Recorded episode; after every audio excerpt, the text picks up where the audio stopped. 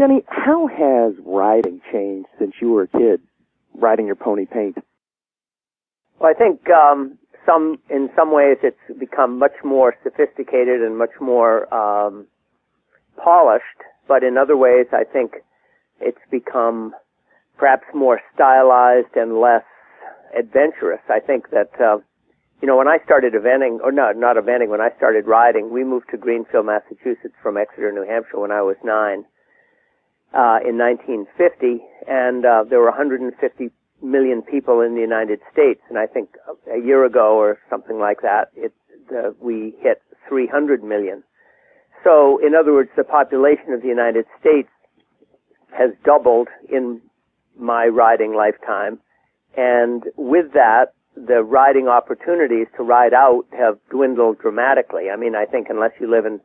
you know, the big middle section of the United States where there's still probably more open land. If you live on the East Coast or the West Coast, I, where I think a lot of the people who ride English do live, they've seen, you know, suburbs and shopping malls and all kind and highways cut up a lot of the land where when I was a kid you could ride. So I think that I think that some of the riding is better in the sense that it's more technically proficient, but I think that maybe kids aren't as likely to have grown up just you know, ha- hacking around, playing with their ponies, galloping around bareback, you know, learning to become sort of natural riders. Um, so I think it's a mixed blessing. I'd rather, I think I would rather have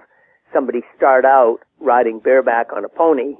than riding around a little ring at a lesson barn. But, but I think that those opportunities are, are fewer now than they were when I was a kid. So are you seeing more fear in the students that you're dealing with? Well, I don't know if it's fear, but you know, it's it's a little bit what you're used to. If you've been taught to be careful and told that you have to always be aware of all the things that can go wrong, I think that you know you can inject apprehension and nervousness into a into somebody uh, if you're just allowed to go play with your pony and no one is really monitoring you um, I think that you grow up with a level of self-confidence that maybe you get by just life, like by osmosis, you know, and I think that you can get fear and apprehension and nervousness by osmosis too, by the people that are around you. So yeah, probably there is more fear of, of getting hurt, of getting run away with, of you know, having something go wrong because we are in a more cautious society. You know, when I when I was when I started riding, the World War II had only been over for five years, and a lot of the instructors, you know, were people that had been involved in the war effort, and you know, for them, riding around was pretty safe compared to flying a bombing mission over Berlin or you know, taking some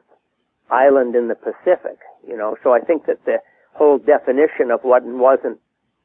risky was different 50, 55 years ago, 60 years ago.